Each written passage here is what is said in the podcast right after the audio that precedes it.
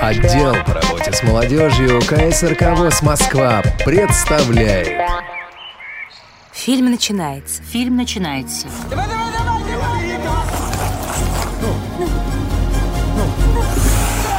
У Валеры подламывается правая нога, он падает на лед. Лежа отдает пас на идущего в центральной зоне Петрова. Бросок поворотом, гол. В эфире программа «Кино без преград». Говорим о тифлокомментировании, обсуждаем новинки тифлокино. Делимся впечатлениями. Здравствуйте, уважаемые радиослушатели. На волнах Радио ВОЗ «Молодежный эфир». Сегодня пилотный выпуск нашей передачи, посвященный тифлокомментарию. Сегодня у нас в студии гости. Это люди, которые занимаются непосредственно созданием тифлокомментария.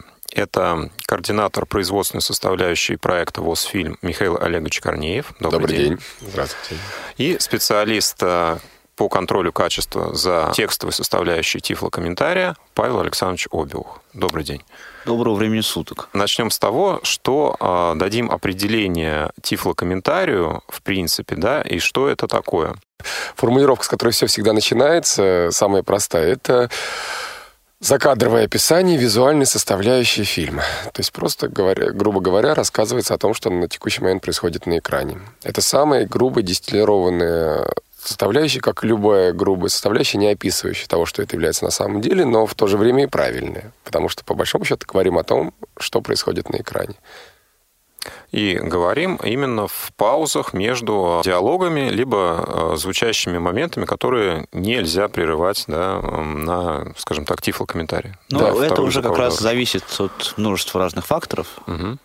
В частности, если есть какие-то моменты более значимые, чем звуковой ряд в данный момент, да, то э, мы эти тифлокомментарии описываем. То есть вот э, мы решаем, да, как, как нам на данный момент поступить для того, чтобы э, определить правильно канву фильма и наиболее точно передать то, что хотел э, передать там режиссер и создатели фильма. То есть цель вообще тифлокомментирования, да, создание тифлокомментария к фильму, это создание представления да, целостного о тех моментах, которые визуально отображены, но не отражены, скажем так, в диалогах, да, и непонятны, исходя из э, звукового сопровождения, да, чтобы у человека без зрения складывалась целостная картина происходящего на экране. Хочется действительно добавить, что это и самое большое отличие вот от этого маленького и краткого описания тифлокомментарий, который я сказал сначала, что описываем картинку. Как раз описываем не картинку, а дополняем историю, которую рассказывает кино. Самое главное — это история, с которой все начинается, которая показывает нам кинокартина картина, а мы пытаемся зрителю дать все недостающие элементы, которые позволяют ему понять эту историю, учесть все, что было передано звуковым рядом, не повторить этого, если иное не требуется. Потому что часто бывает, что звуки, которые очевидно э, различимы, они очень неразличимы, как неоднократно у нас было, например, с тем же самым сценами начала дождя. То есть это специфика подачи, если на что-то на что-то наложено, он непонятно, что это начался дождь, а потом просто это как шум воспринимается. Вот такие вещи. И в то же время сохранить целостность истории. То есть не сколько важен отдельный комментарий каждый, отдельно взятый, он даже может быть там коротким, длинным, неважно. Важно, как он укладывается в историю, как он гармонирует с общей картиной подачи. То есть каждый последующий комментарий должен как-то плавно исходить из э, общей картины, да? Но, скажем, это задает вектор развития. То есть, если вы, например, двигаетесь с какой-то определенной скоростью, ваше другое движение, оно может быть либо замедление, либо ускорение, то есть, но все равно в любом случае это движение. Комментарии друг на друга опираются. Нужно всегда помнить, например, если до этого описывался какой-то фактор, не повторяться. Угу. Всегда помнить, опять же, о том, что если, например, э, что-то важное присутствует в кадре или станет важным позже, потому что основное отличие от, скажем так, погонного производства в том, что картина, прежде чем идет производство текста непосредственно, она многократно просматривается. Составляется список важных моментов. Павел в этом помогает. Вот недавно была введена интересная новая технология. Ставятся пункты на тем, что важно было не понято. То есть то, что вывалилось с восприятия. Павел знакомится с картиной, без тифлокомментария. Да, э, без тифлокомментария абсолютно. Зачастую неоднократно это делает. То есть это само по себе уже... Если картина два с половиной часа, представляете, там ее четыре раза посмотреть с перерывами, сколько это времени. Все это фиксирует. Потом э, обычно, вот как планируется это, я надеюсь, следующий фильм мы уже по этой технологии проведем, автор начинает работать не оглядываясь на эти данные. Потому что это важно не иметь какой-то явной установки изначально при работе. То есть после того, как он это производит, черновой вариант тифлокомментария мы получаем на руки, отталкиваясь от вот этого первого драфт-документа, мы вносим правки, планируем вносить правки. Мы еще пока не работали вот по такому варианту.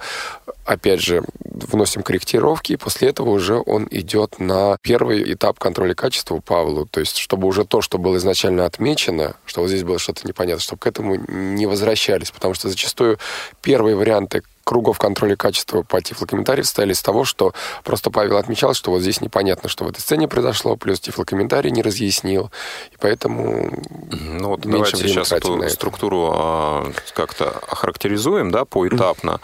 А, прозвучала фраза про а, несколько кругов контроля качества, значит, ну, определение мы дали, да, то есть что такое тифлокомментирование, для чего оно нужно, какая его основная цель. Теперь давайте поговорим о том, как это происходит, да, какие этапы э, содержит процесс подготовки тифлокомментария и какие люди в этом задействованы. То есть с чего все начинается? Наверное, с выбора картины для создания тифлокомментария. Ну, как-то так. Да, то есть по каким принципам это выбирается? Есть ли здесь особенности по выбору жанра, по выбору фильма, по производителю, да, это должны быть... Э, проще, наверное, делать э, фильм отечественный или нет, или нет этой разницы. Дублированный фильм отечественный, боевик это или это мелодрама. Она, современный фильм. Как выяснилось, критическая, потому что, например, если это зарубежный фильм, это должен быть высококачественный дубляж, которых не так много, к сожалению, и на некоторую киноклассику, как оказалось, дубляжа хорошего просто нет, а зачастую нет вообще никакого дубляжа, как в случае с Форест Гампом. Для него был выбран лучший перевод, который э, мы смогли найти из тех, которые прослушали, а их без малого десяток существует, и все они были в той или иной степени прослушаны для выбора лучшего. Был выбран тот перевод, который делала команда СТС, та же самая группа, которая работала в свое время с запахом женщины, фильм, который понравился нашим зрителям, и, надеюсь... Э, Где Александр Клюквин озвучивает многие, многие героев. Ну, как я понимаю, э, необходимо, чтобы дубляж был полный, да? То есть, чтобы э, одних и тех же героев не озвучивал один дублер, да? Да, это в, иде... в идеале. В идеале, но не всегда Форест Гампе и в «Запахе женщины», к сожалению, такого нету. Более того, так как там не дубляж, то есть там есть еще наложение английской речи на русскую, да, слышно Дубляж нечистый, да, получается. Да, дубляж нечистый, э, это осложняет работу. И при этом, что касается работы с иностранными фильмами, здесь возникает необходимость еще просмотра фильма в оригинале для того, чтобы точно понимать, что именно хотелось э, авторам фильма сказать в том или ином моменте. Потому что перевод не всегда соответствует. Вот Бывают такие моменты. Павел правильно уточнил. Последние все фильмы, которые мы делаем, мы... Вот я как раз правильно отвечаю на ваш вопрос, Василий, что участвует как фактор в выборе фильма. То есть э, используются все доступные источники в той или иной мере, связанные с фильмом. Например, э, для зарубежных фильмов это как минимум оригинальный язык, если это английский. К, к счастью, все, кто причастен к этому, имеют возможность смотреть на языке оригинала. Ну, к сожалению, ну, не к сожалению, а пока еще с другими зарубежными фильмами не английскими мы не работали, просто фильм будет на японском, вряд ли мы сможем ознакомиться, а перевод еще один слушать, это не совсем корректно.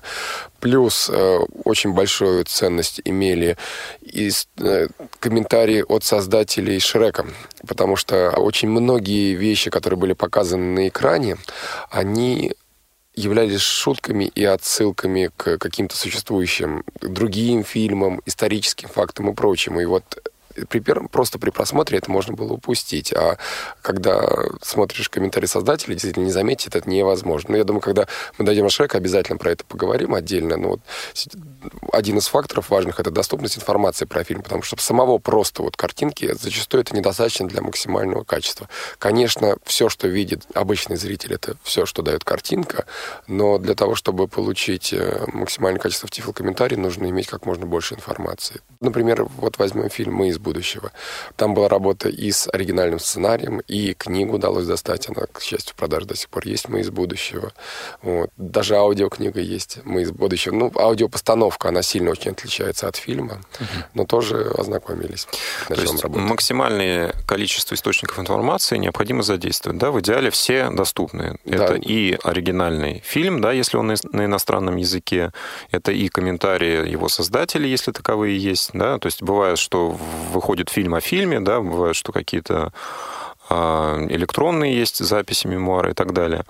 Вот. Но это один из критериев, да, допустим, иностранный фильм, э, отечественный фильм. А вот по жанрам, какие фильмы сделать проще, какие сложнее, и есть ли фильмы, которые сделать, например, а, комментарий, тифлокомментарий к которым сделать, скажем так, либо затруднительно, либо практически невозможно?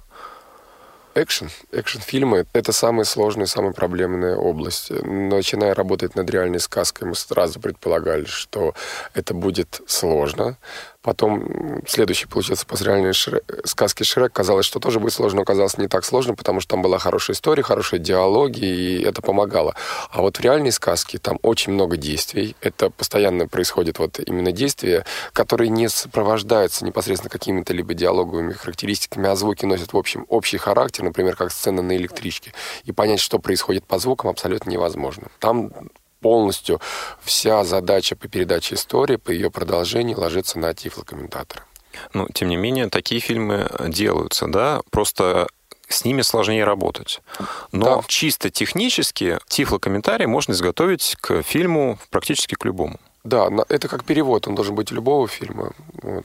Поэтому проще, конечно, камерные фильмы, где никаких действий не происходит. Мы дали э, рассказ о том, что, кто сидит, где сидит. Ну, вот, как говорил, «12 разгневанных мужчин» фильм Михалкова, но это ремейк оригинального э, американского фильма.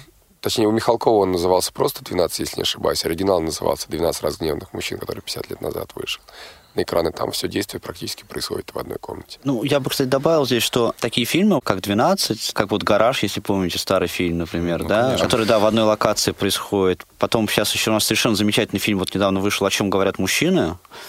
А, эти фильмы их, наверное, просто тифлокомментировать, возможно, проще, а, но они фактически не нуждаются в этом, потому что а, основная, собственно, идея этих фильмов — это диалоги, разговоры, диалоги, из которых, понятно, 90% сюжета. В принципе, да, если сказать тифлокомментарий — это как перевод, фильм, в котором не сказано ни одной фразы, не будет перевода. То есть вот если продолжить эту аналогию... Конечно. Вот я, например, с Павлом не соглашусь. В любом фильме, например, мы не можем из диалогов понять, как выглядит герой герои. Да, но да? это очень это маленькая часть. Отличное это, дополнение, это, с моей да, точки зрения. Очень да. маленькая часть. Но это важно, это действительно надо это сделать. Это важно, но я же не говорю, что вообще не нуждаются. То есть есть просто фильмы, исходя из, скажем так, диалогов, в которых можно больше понять о сюжете, да, и сюжетной линии. Да, и, в принципе, да. практически э, не нужно прибегать к помощи кого-то со зрением, чтобы люди объяснили, что происходит в том эпизоде, что происходит в этом эпизоде. Да, есть наоборот фильмы, которые э, бедны диалогами, да, и, соответственно, зато богаты различными... Конечно, не бывает фильмов, в котором вообще не нужен тифлокомментарий. От себя хочу добавить важность внешнего вида. Это вот э, стандартный литературный прием, если вы будете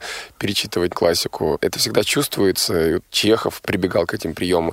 Внешний вид человека, как он подается, он всегда в той или иной мере является небольшим ключом к тому, как он себя будет вести. Например, такие фразы, как э, обрюшее, отталкивающее лицо, оно никогда не сочетается с человеком с хорошим твердым характером и прочее. Там, а волевой тяжелый подбородок. Вот эти дополнения, они важны, потому что это штрихи к портрету героя. И это одно из действующих лиц. И подавая сразу его, мы готовим зрителю вот небольшую, скажем так, личину, которую он заполняет в дальнейшем на основании поступков и фраз, которые делает этот человек. Это стандартный литературный прием, когда э, небольшими штрихами набрасывается портрет, а потом уже по тому, как человек себя ведет, он дополняется. И поэтому описание внешности, оно очень важно. То есть вот даже красота женская, очень интересный фактор. Очень много у нас споров было связано с понятием женской красоты. То есть так. красивое женское лицо — это то, это чего не должно лицо, быть. Да, да это кому, а кому, для кого красивое. Но, например, продолжая эту литературную тему, хочется сказать, что такие вещи, они понятны раздельно каждому, как, например, вульгарная красота. То есть небрежная или слишком в большом объеме нанесенная помада, слишком ярко накрашенные губы. Это всегда выделяет те или иные персонажи, сразу готовит к чему-то. Или там, например, когда волосы скромно уложены и перехвачены синенькой ленточкой, сразу дает другой штришок, который дополняет персонажей. Поэтому внешность, она очень важна. Это часть характера получается. Да. Ну вот мы сейчас плавно подойдем к тому моменту, как сложно это действительно передать, и передать именно в том а, ключе, который задумывался да, непосредственно авторами, режиссерами. Ведь мы и работаем для того, чтобы у незрячего человека создавалось правильное впечатление. Поэтому, наверное, сложность тифлокомментария, чтобы правильно все это передать. Особенно эмоциональный какой-то окрас. Хорошо, а, господа, значит, по фильму, по его выбору мы как-то определились. Вот как вы думаете, для чего стоит в первую очередь делать тифлокомментарий? Для современных фильмов или для классики? Или это не имеет никакого значения? Ну, мне кажется, ответ аналогичен предыдущему, да, что каждый фильм, по идее, должен иметь тифлокомментарий. Но это мы берем это, в идеале, да? Да, это такая вот... То есть э, каждый новый фильм должен да, снабжаться да, универсальным да, да, сама цель. Сейчас мы, выбирая фильм для тифлокомментария, мы, скорее все-таки, мне кажется, основываемся на его содержании этого фильма, насколько он может быть интересен зрителю в первую очередь. Мы же делаем фильмы, например, «Запах женщины» или «Форест Гамп». Это прям классика-классика мирового uh-huh. кино, да. И, например, фильм «Реальная сказка», который вышел два года назад, по-моему. Да, он относительно новый. Да, относительно новый. Вот это имеет значение, но в первую очередь все-таки для нас, наверное, имеет значение а, именно содержательная составляющая фильма. Да, я вот добавлю. А то, что фильмов немного, это, с одной стороны, что грустно, что фильм с тифлокомментариев выходит не так много, как хотелось. Но, с другой стороны, мы можем э, внести в это вклад вот всех людей, которые участвуют в обсуждении, а минимум это 5-10 человек, которые собираются, все вместе садятся и говорят, какой следующий фильм будет делаться. То есть нет каких-то явных установок, все говорят, что думают, кто-то предлагает варианты, после этого все говорят за и против предложенных вариантов. Учитывается также текущая конъюнктура. Например, «Реальная сказка». Фильм, ну, Честно говоря, мне жалко, что он не таким замеченным прошел в прокате, как хотелось бы, потому что это хорошее кино, с моей точки зрения, и он хорош тем, что он подходит молодежи. У него ясная, простая, четкая, хорошо переданная идея, хорошо очерченные персонажи. То есть я перечисляю те краски, которые идут в плюс тифлокомментарию. Киноклассика, которую упомянул Павел, она само по себе просто вот всегда в первую очередь, но нельзя заниматься одной киноклассикой, потому что не все готовы, не всем интересен запах женщины. Фильм относительно взрослый, действительно. И тот же самый Форест Гамп. Фильм действительно требует какого-то определенного возраста, чтобы стать нравиться. Хотя я когда первый раз посмотрел Форест Гамп, это было лет 15 назад, мне он очень сразу понравился, он тронул меня. Да, я, кстати, тоже в школе смотрел. Ну, вот, смотрите, наверное, общая черта, которая объединяет вот эти фильмы, они заставляют прежде всего задуматься о чем-то. Это такие фильмы, которые дают какую-то почву для размышлений мышления, посмотря который человек действительно что-то для себя приобретает на духовном уровне, да. То есть, если мы берем а, какой-то боевик, это фильм какой-то легенький, который можно посмотреть и расслабиться. Поскольку у нас сейчас речь идет о том, что мы фильмы выбираем точечно, то, естественно, в первую очередь мы берем те, которые самые интересные по содержанию и самые богатые по смысловой нагрузке. Хорошо, а что мы делаем после того, как мы выбрали фильм? С чего начинается работа? Какой первый этап? Ну вот тот, который я уже упомянул, самый интересный, это подготовка к работе с фильмом, который состоит из, э, ну, во-первых, получение всех доступных вариантов источников информации о фильме, как то, ну, естественно, сам фильм, сценарий, дополнительные комментарии создателей, которые часто выходят бонусом к DVD, просмотр оригинальной звуковой дорожки, если это английская доступная дорожка, книга оригинальная, по которой был написан фильм, например, тот же самый Форест Гамп, книга к нему доступна, вполне популярна, хотя она и отличается, как зачастую бывает от фильма, но тем не менее. Подборка этих комментариев и совместное знакомство их, э, всех тех, кто принимает непосредственное участие в написании и влияет на текст тифлокомментария. То есть это авторы. Это я как связующее звено между авторами и Павлом. И это непосредственно Павел, который вот у нас как главный специалист по качеству редактирующий так, а тексты. Авторы их несколько человек, давайте вот Это определим... зависит от фильма. Угу. То есть вот изначально наши первые фильмы, мы работали с одним автором, это Александр Сергеевич Панченко, вот, то есть с ним были записаны а, «Добро пожаловать» и «Посторонний вход воспрещен», «Адмирал», на, на, на ощупь? На ощупь, да, и э, запах женщины. Вот. После этого мы как бы расширили эту школу. Количество авторов, э, оно может варьироваться. Например, если фильм простой может один автор работать. Или, например, в сложных сценах может два автора работать. Или над всем фильмом. То есть автор — это тот человек, который, изучив вот этот весь материал имеющийся, а, пишет первый, э, первый вариант да, черновой, да, поэтому мы немножко вот абстрагируемся от э, слова автора, от э, фамилий людей, потому что это самый первый, скажем, вариант, на котором начинается работа, потому что зачастую текст, сопровождающий тифлокомментарий, документация, которая идет зачастую по каждой фразе, она превышает изначальный объем тифлокомментариев, который может достигать нескольких сотен. Э, что, как бы, откуда это растет? Вот этот вариант, который мы получили, черновой, записанный тифлокомментатором при просмотре фильма, после ознакомления со всеми доступными источниками информации, чтобы у него сложилась правильная картина, идет Павлу. И вот э, то, что с ним делает Павел, я думаю, он сейчас сам расскажет нам. Да, в общем, я этот вариант читаю. Я знаком со всеми материалами, с которыми знакомился автор Тифло-комментария, естественно. То есть у вас что, единая информационная Да, мы должны говорить на одном языке. Сам Тифло-комментарий, он приходит в виде текста. Он, Он- привязан к, Да, к фильму. диалогу, да? Да, конечно. это то, что я называю монтажным листом. А, Это такая таблица, как правило, Который А, растет да, неимоверно. которая растет все время. Она растет в, в шире, в длину. В ней первым столбиком обозначен тайм-код, то есть то время, в которое а, будет вставлен этот тифлокомментарий в фильм. И затем непосредственно текст самого тифлокомментария в следующий. А в следующем столбце, да, и вниз дальше спускаясь, я, смотря фильм, то есть у меня открыто несколько файлов на компьютере, это сам фильм в плеере запущен, вот эта таблица, я смотрю фильм, то есть вот маленькими, маленькими кусочками, я его фильм уже смотрел, то есть в целом я уже знаю, о чем идет речь, да, но я его отсматриваю маленькими кусочками для того, чтобы вот посмотреть, как это все ложится в сам фильм, читаю вот этот текст, и в следующем столбике этой таблицы я пишу те рекомендации, замечания, которые, мне кажется, на этом этапе нужно сделать. Правильно ли я понимаю, что а, на каждый вот комментарий дается собственная выделенная строка, содержащая информацию о том моменте, в котором он происходит, да?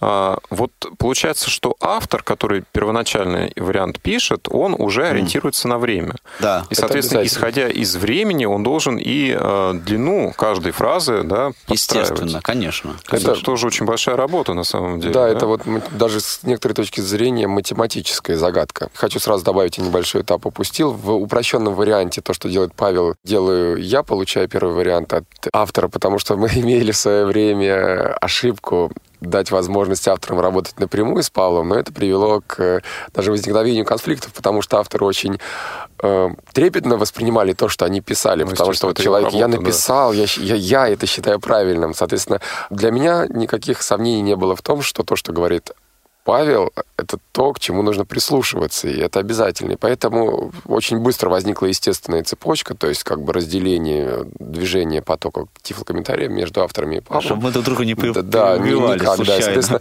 в самом простом варианте, первый получаем вариант, я прочитываю, и вот самые базовые вещи, которые я точно знаю, сразу будут э, развернуты, чтобы Павлу не ждать, я как бы тоже прошу внести коррективы. Так вот, вот то, что вы упомянули о необходимости попадания в паузы, это технический момент, который вот накладывает э, большие обязательства, когда что-то важное происходит, об этом надо рассказать, а в это время звуки или речь, которые не дает вставить никакой фразы, вот надо, как говорят, выкручиваться. И действительно, это интересная задачка. Вот А вот на самом деле, что э, делать, если идет диалог и происходит в этот момент какое-то действие, и нет паузы для того, чтобы это действие описать? А, сбрасывается до минимума все сопровождающее описание, потому что хороший тифлокомментарий, он как хорошо украшенное новогоднее дерево. Он должен сверкать, но должно быть много информации, как много игрушек. То есть он должен передавать по возможности все, что имеет смысл передать. Кстати, это вот тоже важный баланс, который мы пытаемся найти. Это поиск, который вряд ли когда-то будет, э, можно сказать, официально закончен, потому что трудно его подытожить. Потому что, опять же, объем тифлокомментария, Павел правильно сказал, что не везде, не всегда можно говорить. Очевидно, сразу для всех. Нельзя говорить, когда говорят другие люди. Но, опять же, бывают исключения важные, потому что иногда действие важнее, чем то, что говорят в текущий момент. Так вот, а, обычно тифлокомментарий хороший, он содержит довольно-таки много информации. Как-то ни странно, в нескольких предложениях передается несколько действий, несколько характеристик и прочего. Если объем очень маленький хронометраж, куда оставляется комментарий, он сокращается просто до минимальных фраз уровня бросаются к выходу вот таких вот, которые можно вставить фактически между двумя словами. И это используется, потому что, э, ну, есть простые фильмы. Действие, диалог происходит в одном комнате. Люди пришли, комментатор рассказал о том, что в комнате, как люди стоят, и люди говорят долго, 5-10 минут, перемещаются по комнате, не торопясь, при этом с паузами. Комментатор говорит, куда они переместились. То есть это действительно относительно очень простая сцена. А бывает, что люди бегут, в это время что-то обсуждается. Например, как в Шреке. До появления осла все было более-менее просто. Потом появился осел, который говорит постоянно. И стало гораздо сложнее Да. заниматься его комментированием автором. Вот смотрите, Михаил Олегович, э, отличается ли по содержанию тифлокомментарий под авторством разных людей. Конечно, отличается, да, но мы стремимся нивелировать это. То есть э, тифлокомментарий в идеале он должен быть настолько же нейтрален, настолько же и художественным. То есть это не должно быть художественное повествование, которое добавляет те красок, которых изначально нету. Это не должно быть э, домыслы. Вот Павел любит такие слова в комментариях, и это правильно абсолютно. То есть иногда... Я обычно это называю, а, да. Вот да. вопрос. Автор имеет какую-то специальную подготовку? Кто а... может быть автором для написания тифлокомментария? Автором для написания тифлокомментариев, в принципе, может быть любой человек, но у нас в России более-менее сейчас начинает складываться это. Официально прошли только одни курсы, до этого проводились курсы зарубежные. Вот сейчас Павел про них расскажет, потому что он непосредственно сам принимал в них участие. Но вот от себя я скажу, что вот общаясь просто уже с несколькими авторами и участвуя в этом процессе, нужно обладать ну, рядом качеств, которые, вот, если коротко перечислить это, во-первых, человек должен уметь говорить, человек должен уметь речь свою модифицировать, то есть несколькими словами сказать об одном и том же, в зависимости от хронометража, то, что он должен передать. Он должен быть наблюдательным, и он должен быть способным к сосредоточенной работе долгое время, потому что написание тифлокомментария — это долгая работа. Одна минута зачастую может занимать до 10-20 кратного больше времени э, на ее описание. Ну, вот человек сделал 5 минут, тифлокомментарий написал к пяти минутам.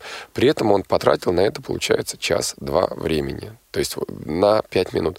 Причем здесь есть еще одна большая проблема. Это работа, которая очень быстро изматывает человека, если он хорошо ей занимается. Нельзя весь день сидеть и 8 часов делать тифлокомментарии. Потому что, как мы подметили, происходит замыливание. То есть это не вопрос работоспособности, да, это вопрос именно качества. Да, вот. качество падает. Вот у меня вопрос. Тот человек, который пишет, по каким параметрам он э, укладывает тифлокомментарий в эту паузу? То есть как высчитывается это время? Есть стандартные правила, которые используются всеми авторами. Это прочитка с свободным темпом. Это минимальные, скажем так, условия, которые накладываются. После этого уже зависит от э, сцены. Если сцена плотная, надо укладываться. Человек пытается допустимо быстрее прочитать сам от себя, замеряя хронометраж, пытается вычислить время, которое используется. То есть все комментарии, которые выходят первоначально от автора, они уже имеют привязку и хронометраж. Есть какого по какое время они должны звучать. А допустимо ли потом при дикторском э, прочтении увеличение скорости? Да, это вносится на одном из этапов предварительных после того, как э, готово текст, когда он согласован, когда он вычитан, когда все этапы качественно пройдены, он генерируется, как это не странно звучит, синтезатором на относительно средней скорости. И после этого происходит сопоставление, проверка, насколько он хорошо по времени влезает. И там, где время не подходит, каждому комментарию, где это нужно, делается пометка плотно, плотнее, очень плотно. Как, например, у э, гонщиков ралли, там легкий левый поворот, тяжелый левый поворот, то, что ему сообщает э, штурман. Также и здесь. По всем комментариям, которые требуют уплотнения, идет специальная отметка плотнее. То есть в зависимости от необходимости темп э, комментария может быть разный? Да. Также. Без необходимости не растягивается, но зачастую плотность увеличивается. Это очень часто стандартная ситуация. Из этого никак нельзя иначе вставить в маленькие диалоги, чтобы их не задеть. Мы начали говорить о курсах, которые у нас здесь организовывались. Вот, Павел, ты можешь что-то подробнее об этом рассказать? Могу рассказать, что курсы организовывались официально в России своими российскими средствами один раз. Это делал Институт Реаком. А вообще, тифлокомментарий впервые на более-менее стойком уровне. А, до этого, конечно, были там звукофильмы, которые Лого сделал, а вот на более-менее стойком уровне он появился в 2004 году. Тогда организаторы кинофестиваля «Кино без барьеров», это кинофестиваль посвященный фильмам о жизни людей с инвалидностью, они озадачились этим вопросом и пригласили американских специалистов, которые подготовили порядка 20 человек именно тому, как делать тифлокомментарий. Вот именно на этих курсах я впервые познакомился с э, вот этими основными принципами тифлокомментария, с тем международным опытом. И после этого, более-менее на какой-то основе, насколько мне известно, только несколько из этих людей, которые прошли эти курсы, э, они и распространяют вот этот вот, э, так сказать, опыт для других людей. Есть ли сейчас функционирующая школа тифлокомментария? Насколько мне известно, на постоянной основе нет. К сожалению, тоже, да, когда мы подняли этот вопрос, мы не смогли найти никаких доступных источников, предложений, и поэтому мы несем свой опыт. Те авторы, которые имеют опыт уже по созданию фильмов, работают с э, новыми приходящими людьми, то есть кадры пополняются, и важно то, что мы уже вот научились делать, и за это большая заслуга Павлу, потому что он многое рассказал э, про то, что было передано на той конференции 2004 года зарубежный опыт, потому что Американцы занимаются этим очень давно. Есть большое количество методической литературы на английском языке, с которой мы знакомились. Вот, и это очень важно все было при обучении своих кадров. Ну, и еще, э, в частности, могу рассказать о том, что мы делали, и я, в частности, как э, член оргкомитета фестиваля «Кино без барьеров» на тот момент, э, мы делали трех-четырехдневные тренинги для волонтеров, Э, на которых мы давали азы э, тифлокомментария для того, чтобы на фестивалях, на последующих, эти люди могли делать тифлокомментарий в реальном времени. То есть они сидели прямо на фестивале, на показах фильмов э, с микрофоном и делали, но это не было тифлокомментарием в полном То смысле это просто комментирование, да, получается? Да, это было такое вот э, описание, да, для того, чтобы слепые люди, которые посещали кинофестиваль, могли э, больше знать о фильмах, которые на фестивале показывались. Вот можно выделить какие-то аспекты, то есть на что человек должен прежде всего обращать внимание, когда вот он делает такой синхронный комментарий, да, то есть э, что, вот какие азы он должен знать? А, ну, я бы сказал, что Никаких принципиальных отличий с тифлокомментарием вообще э, здесь нету. Это во-первых. Во-вторых, я хотел бы подчеркнуть еще вот какую мысль. Да, комментатор, вообще комментатор, не обязательно тифлокомментатор, это довольно такая сложная работа. И мне кажется, что что касается фильмов, например, тифлокомментарий все-таки в идеале должен быть записан как дорожка. Потому что, во-первых, так как работа довольно сложная, люди, которые делают тифлокомментарий в реальном времени, они довольно быстро устают. На фестивале мы этих людей меняли каждые 15 минут. Потому что потом человек просто он устает и перестает обращать внимание на какие-то важные моменты. Это первое. Второе. Если каким-то образом такой тифлокомментатор упустил какой-то момент, да, ну, бывает всякое. А, у него нет возможности отмотать пленку назад и этот момент восполнить. Естественно. Поэтому качество такого тифлокомментария, оно все-таки, ну, как, как ни крути, оно ну, несколько ну, Естественно, ниже, мы делаем на это скидку, да, и понимаем, что то, что делается в режиме реального времени, всегда будет заведомо в проигрышной позиции относительно того, что делается профессионально и к чему прикладывают руки ни один, ни два человека. Конечно. Ну, а чем заранее. должен обладать такой тифлокомментатор? Ну, приятным голосом и быстрой реакцией, собственно. Тогда я переформулирую свой вопрос. Да. Мы готовим автора для того, чтобы он сделал текст тифлокомментария к определенному фильму. Вот все-таки на какие три кита, или, может быть, их больше или меньше, он должен опираться? То есть вот что он должен не упустить обязательно? Мое субъективное мнение по этому поводу заключается в том, что тифлокомментатор это прежде всего человек, который э, является ретранслятором вот этих самых моментов, визуальных, которые человек без визуального контроля не может воспринять, смотря, допустим, кино. А основная задача это наиболее эффективно передать те моменты, которые упущены. Он должен уметь хорошо это делать, он должен понимать, каким образом писать текст тифлокомментарий с точки зрения слепого. Вот мы, кстати, между прочим, совсем недавно открыли для себя такой новый момент. Прежде чем мы приступаем к производству самого текста, фильм смотрит слепой зритель, он его смотрит без комментария, какого бы то ни было, несколько раз. И, наверное, многие слушатели знают, да, потому что сами смотрели кино по телевизору, да, какая-то часть, а, иногда большая, иногда маленькая, она понятна уже без вмешательства тифлокомментария. Как развивается сюжет, какие-то действия, они, собственно, и так понятны. И вот этот слепой человек, который смотрит фильм, он записывает э, вопросы, которые у него возникают в процессе просмотра этого фильма. То есть основная цель этого этапа какая? Выделить те моменты, которые нуждаются в первую очередь в пояснении. Да. А, и это позволяет как раз человеку, который пишет текст тифлокомментария, получить вот этот самый, ну, я не знаю, навык не навык, да, а получить вот эту информацию, как воспринимать фильм с точки зрения незрячего зрителя. Некоторая шпаргалка. От себя, кстати, хочется заметить, что вот в дополнение к передаче того, что происходит. В методической литературе зарубежной часто используется термин, который в той или иной мере склоняет слово «видение», то есть он требует выработку специального видения, как бы специального, скажем так, взгляда, бросив который на картину, тифлокомментатор сразу имеет возможность понять, что важно. Особенно это важно в живом тифлокомментировании потому что и тифлокомментирование, которое создается а, предварительно, то есть э, пишется сценарий, там есть возможность многократного просмотра, что используется.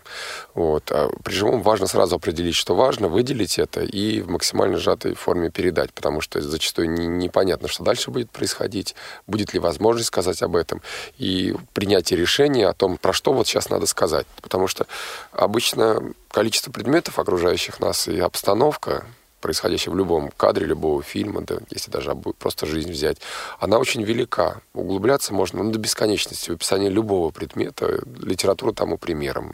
Мы все знаем, как долго можно описывать красоту утреннего леса и прочее. А вот допустимо ли в тифлокомментарии описывать то, что напрямую не вытекает из видеоряда? Это всегда сложный вопрос. Если в той или иной мере можно понять, что это, то есть как бы хоть какие-то намеки есть, и можно логически точно привести к этому, то да. Если на основании видеоряда нельзя скажем, однозначно привести вот эту простую цепочку, которую любил Шерлок Холмс, и доказать, что да, это так, потому что это так, э, то нет. Это называется... Домысливание уже, Домысливание, да? да. То есть, например, если у нас э, идет фильм, в нем какой-то исторический момент описан, то зритель его уже должен связать с конкретным событием сам. Это сложный вопрос, потому что касательно реальных фото людей, совпадение с внешностью реальных людей и реальных событий, обычно мы придерживаемся простого правила. Если это актер, играющий, просто максимально похожий актер на какого-то персонажа, то берутся и учитываются только те факторы, которые, ну, скажем так, акцентированно сделаны похожими на этого персонажа. Там, например, специфическая прическа, которая была у этого исторического лица, походка, форма костюма и прочее. То, на что обращают внимание гримеры, э, декораторы, те, которые работают над образом. То есть это здесь просто, потому что всегда это присутствует. Если это историческое место, историческое здание, здание МГУ, оно так и будет названо здание МГУ. То есть если это узнаваемо, что да, именно так. Если это просто улица похожая на что-то, мы уже не можем сказать, что да. Если, например, это какая-то улочка, и мы не можем однозначно сказать, что это Арбат, там, хотя в принципе, можно подумать, что это Арбат, то мы не говорим. То есть там говорится, что уютная улочка с небольшими домами и прочее. Но если это точно Арбат, старый Арбат, да, будет сказано Арбат. Ну хорошо, и вот э, первый этап э, заканчивается, и вот я хотел спросить, э, сколько человек, автор, может писать этот текст? То есть вот фильм идет, допустим, два часа. А может ли человек, автор, за день это сделать? Нет, ни в коем случае. Он даже за неделю этого не может сделать нормально. Это невозможно. Если за неделю автор будет делать фильм, он будет работать с утра до вечера, и качество будет очень низкое. Поэтому, если работает один человек над одним фильмом, двухчасовым, со средней нагрузкой, это от двух, от четырех недель, это только текст. Только текст до еще того этапа, как он идет на этап контроля качества, который тоже может длиться от двух до четырех недель, а обычно длится месяц. Это когда уже происходит согласование непосредственно результатов. То есть вот первоначально первоначальная работа над сценарием может длиться месяцы, даже больше. Это совершенно нормально, и мы прекрасно это понимаем, как, насколько важно здесь не торопиться. Потому что если автор торопится, ну, Павел уже это сказал, и я говорил неоднократно, происходит замыливание, человек, мозг начинает выкидывать фразы, выкидывать фрагменты и не описывать их. Это сложно отловить, качество неумолимо скатывается, и то есть иногда бывает ситуация, когда человеку при, приходится переписывать весь эпизод. Не говорить, что добавить здесь, здесь, здесь, а просто человеку ставится перед фактом, что этот эпизод сделан плохо, и он весь пишется сначала. С нуля, на свежую голову. Ну вот можно как-то определить, э, для того, чтобы работа была продуктивна, сколько за один рабочий день автор может минут описать? От 5 до 15-20. Это зависит от фильма, но действительно бывает, когда и 5 минут. Это уже сложно, когда это какие-то насыщенные действия, которые постоянно перемещаются, локации, постоянно действия сменяют друг друга. То есть, да, это действительно можно работать чуть ли там не на 5 минутами целый день. Потому что здесь еще очень важное ограничение. Автор не может работать целый день. Это правило. Максимум, что допустимо, это, ну, примерно мы придерживаемся оценки 3-4 часа. Так же, как и дикторы. Дикторы не могут читать целый день. Это правило давно известное физиологически. Также и у нас с авторами. То есть, вот, если человек есть возможность поработать 2-4 часа в день, он этим занимается. Хорошо, больше, то есть это уже можно потом увидеть, что он действительно все это делал за один день. Ну, и достаточно трудоемкий, конечно, процесс. Хорошо, а текст первоначально написан. Дальше он попадает к Павлу, как я понимаю. Да, после промежуточного этапа, когда я с ним знакомлюсь, очевидные ошибки корректирую и отсылаю это первый уровень. Это самый это первый уровень, да, потому что есть уже вещи, которые ну, алгоритмически вычисляемые, потому что многие авторы даже сами забывают. Ну, автор, конечно же, сам вычитывает то, что он написал. Но иногда человек, как бы сам себя человек не может проверить, и поэтому важно Обратное мнение. Сейчас вот, пользуясь случаем, хочу поблагодарить всех зрителей, которые посылают в той или иной форме свои отзывы, которые заполняют анкеты при выходе из кинотеатров. Это очень важно, нам тоже важно ваше мнение. Спасибо большое. Вот. И после того, как первый уровень проверки пройден, комментарий уходит к Павлу на самое интересное. Павел, что же ты с ним делаешь? Отсматриваю этот фильм еще раз, несколько раз, да, и читая вот этот самый документ, я вношу э, правки в текст тифлокомментария. В зависимости, а, от своего восприятия, б, от тех, собственно, принципов тифлокомментария, которые мне известны. И вот этот вот процесс, он происходит в несколько этапов. То есть я вот это все просматриваю еще раз и прочитываю, вношу правки, потом я все это отправляю Михаилу Лекучу, Через несколько дней я получаю опять этот самый текст, где уже есть еще один столбик в таблице, в которой комментарии на комментарии. Да, это, это в большинстве случаев этот столбик пишу я, и я же расскажу, что происходит там и как, бы, какая информация вносится туда. На основании всех рекомендаций, которые вносит Павел, как он и сказал, это и ну, художественные рекомендации, это и самое главное, самое ценное, ради чего это делается, это смысловые нагрузки, то есть там, почему здесь как бы это сказано, или это сказано неправильно, или это очевидно, вот эти вещи. То есть там, стандартные формулировки такого плана, что, например, э, непонятно. Иногда этого и достаточно, потому что мы уже друг друга хорошо понимаем. Просто бывает действительно, если взять, оторваться от видеоряда, взять только оставшийся звук, взять комментарий, закрыть глаза и представить, да, действительно непонятно. То есть вот не, не передано, например, это первое. Второе, это, это и так очевидно из звукового ряда. Такое тоже бывает, что автор что-то комментирует сосредоточенно, а потом оказывается, что звуком каким-то одного и другого это и так было понятно. То есть не надо тратить время на пересказ того, что и так из звукового ряда понятно, это первое. И второе, нужно ценить внимание зрителя. Оно ограничено, и поэтому загружать его излишними тоже говорить то, что он и так понял, тоже не надо. Вот.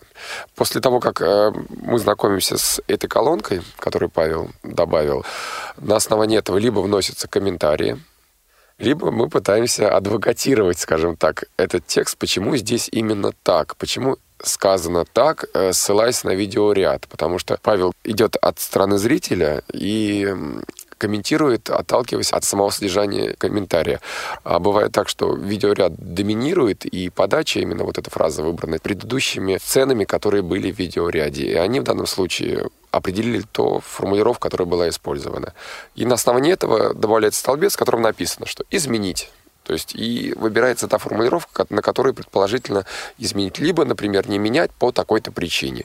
Вот. И после этого этот файл снова попадает к Павлу. Очень ключевой момент, и я хотел это выделить отдельно, что при контроле текста, да, при вычетке текста участвует именно незрячий человек, как э, контролирующее звено.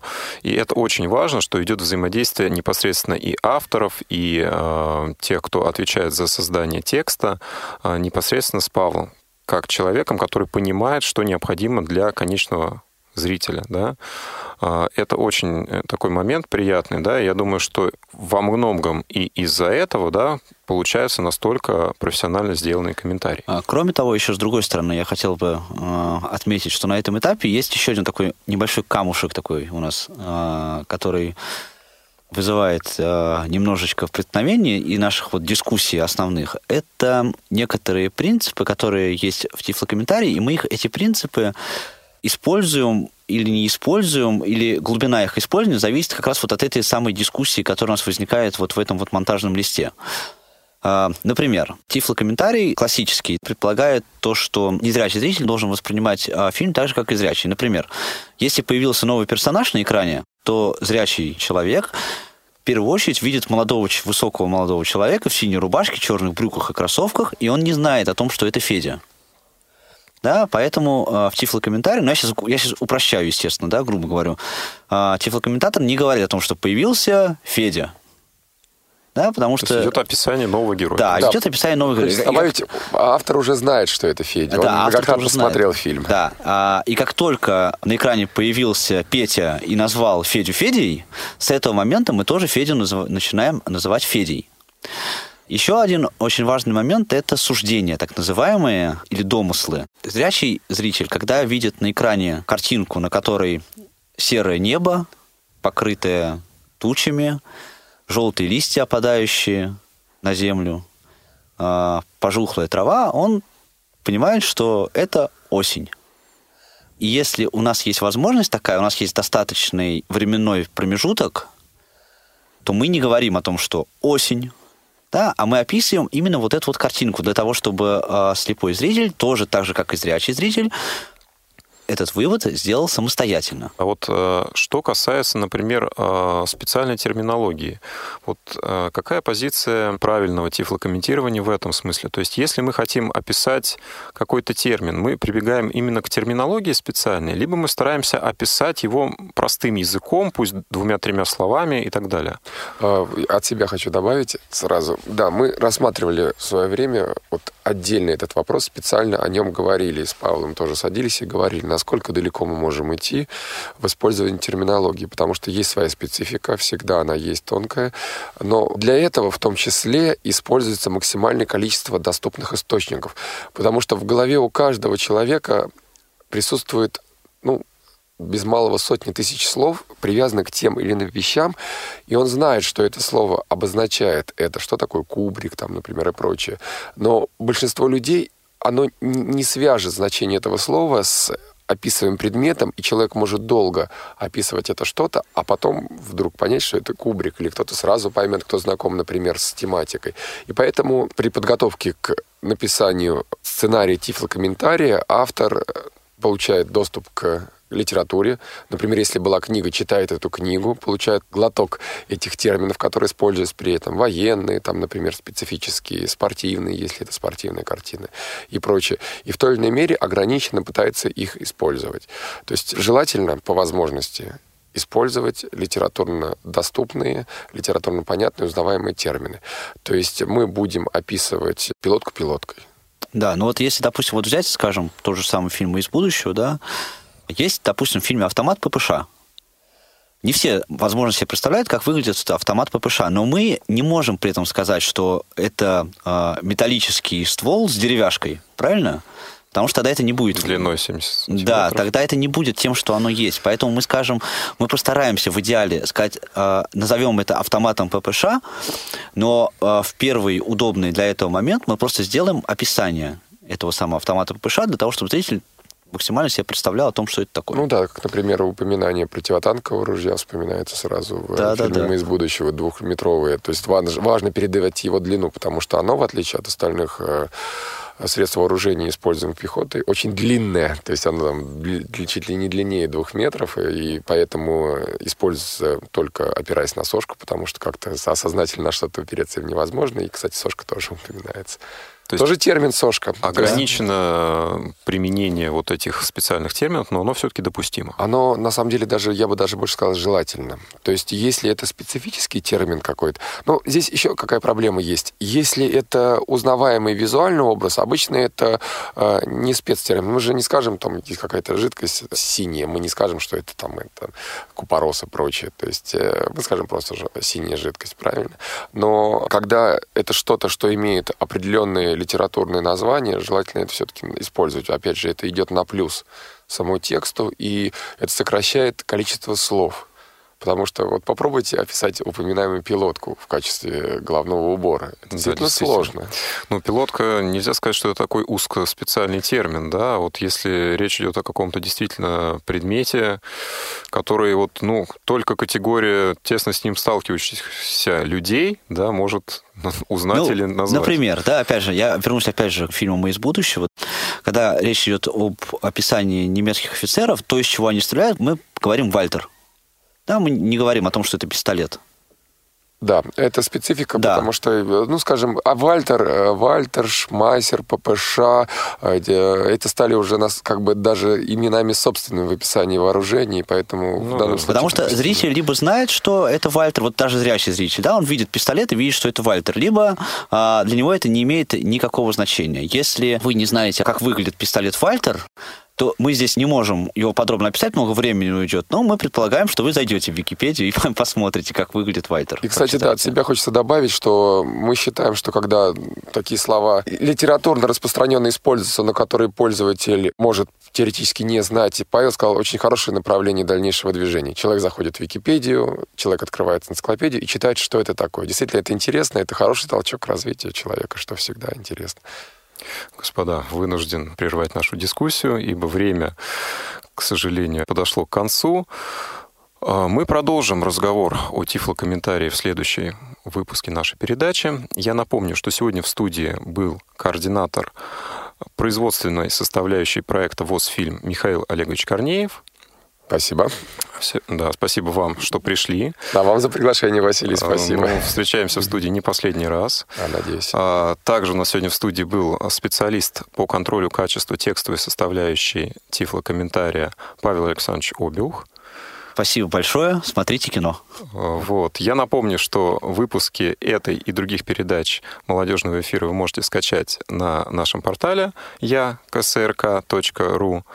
Передачу провел я, Василий Дрожин. Всего доброго, до новых встреч в эфире. До свидания. До свидания. Слушайте вместе с нами «Кино без преград» в эфире «Радио ВОЗ». Выпуски этой и других передач вы можете найти на страницах молодежного портала инвалидов по зрению. Ждем вас на я.ксрк.ру.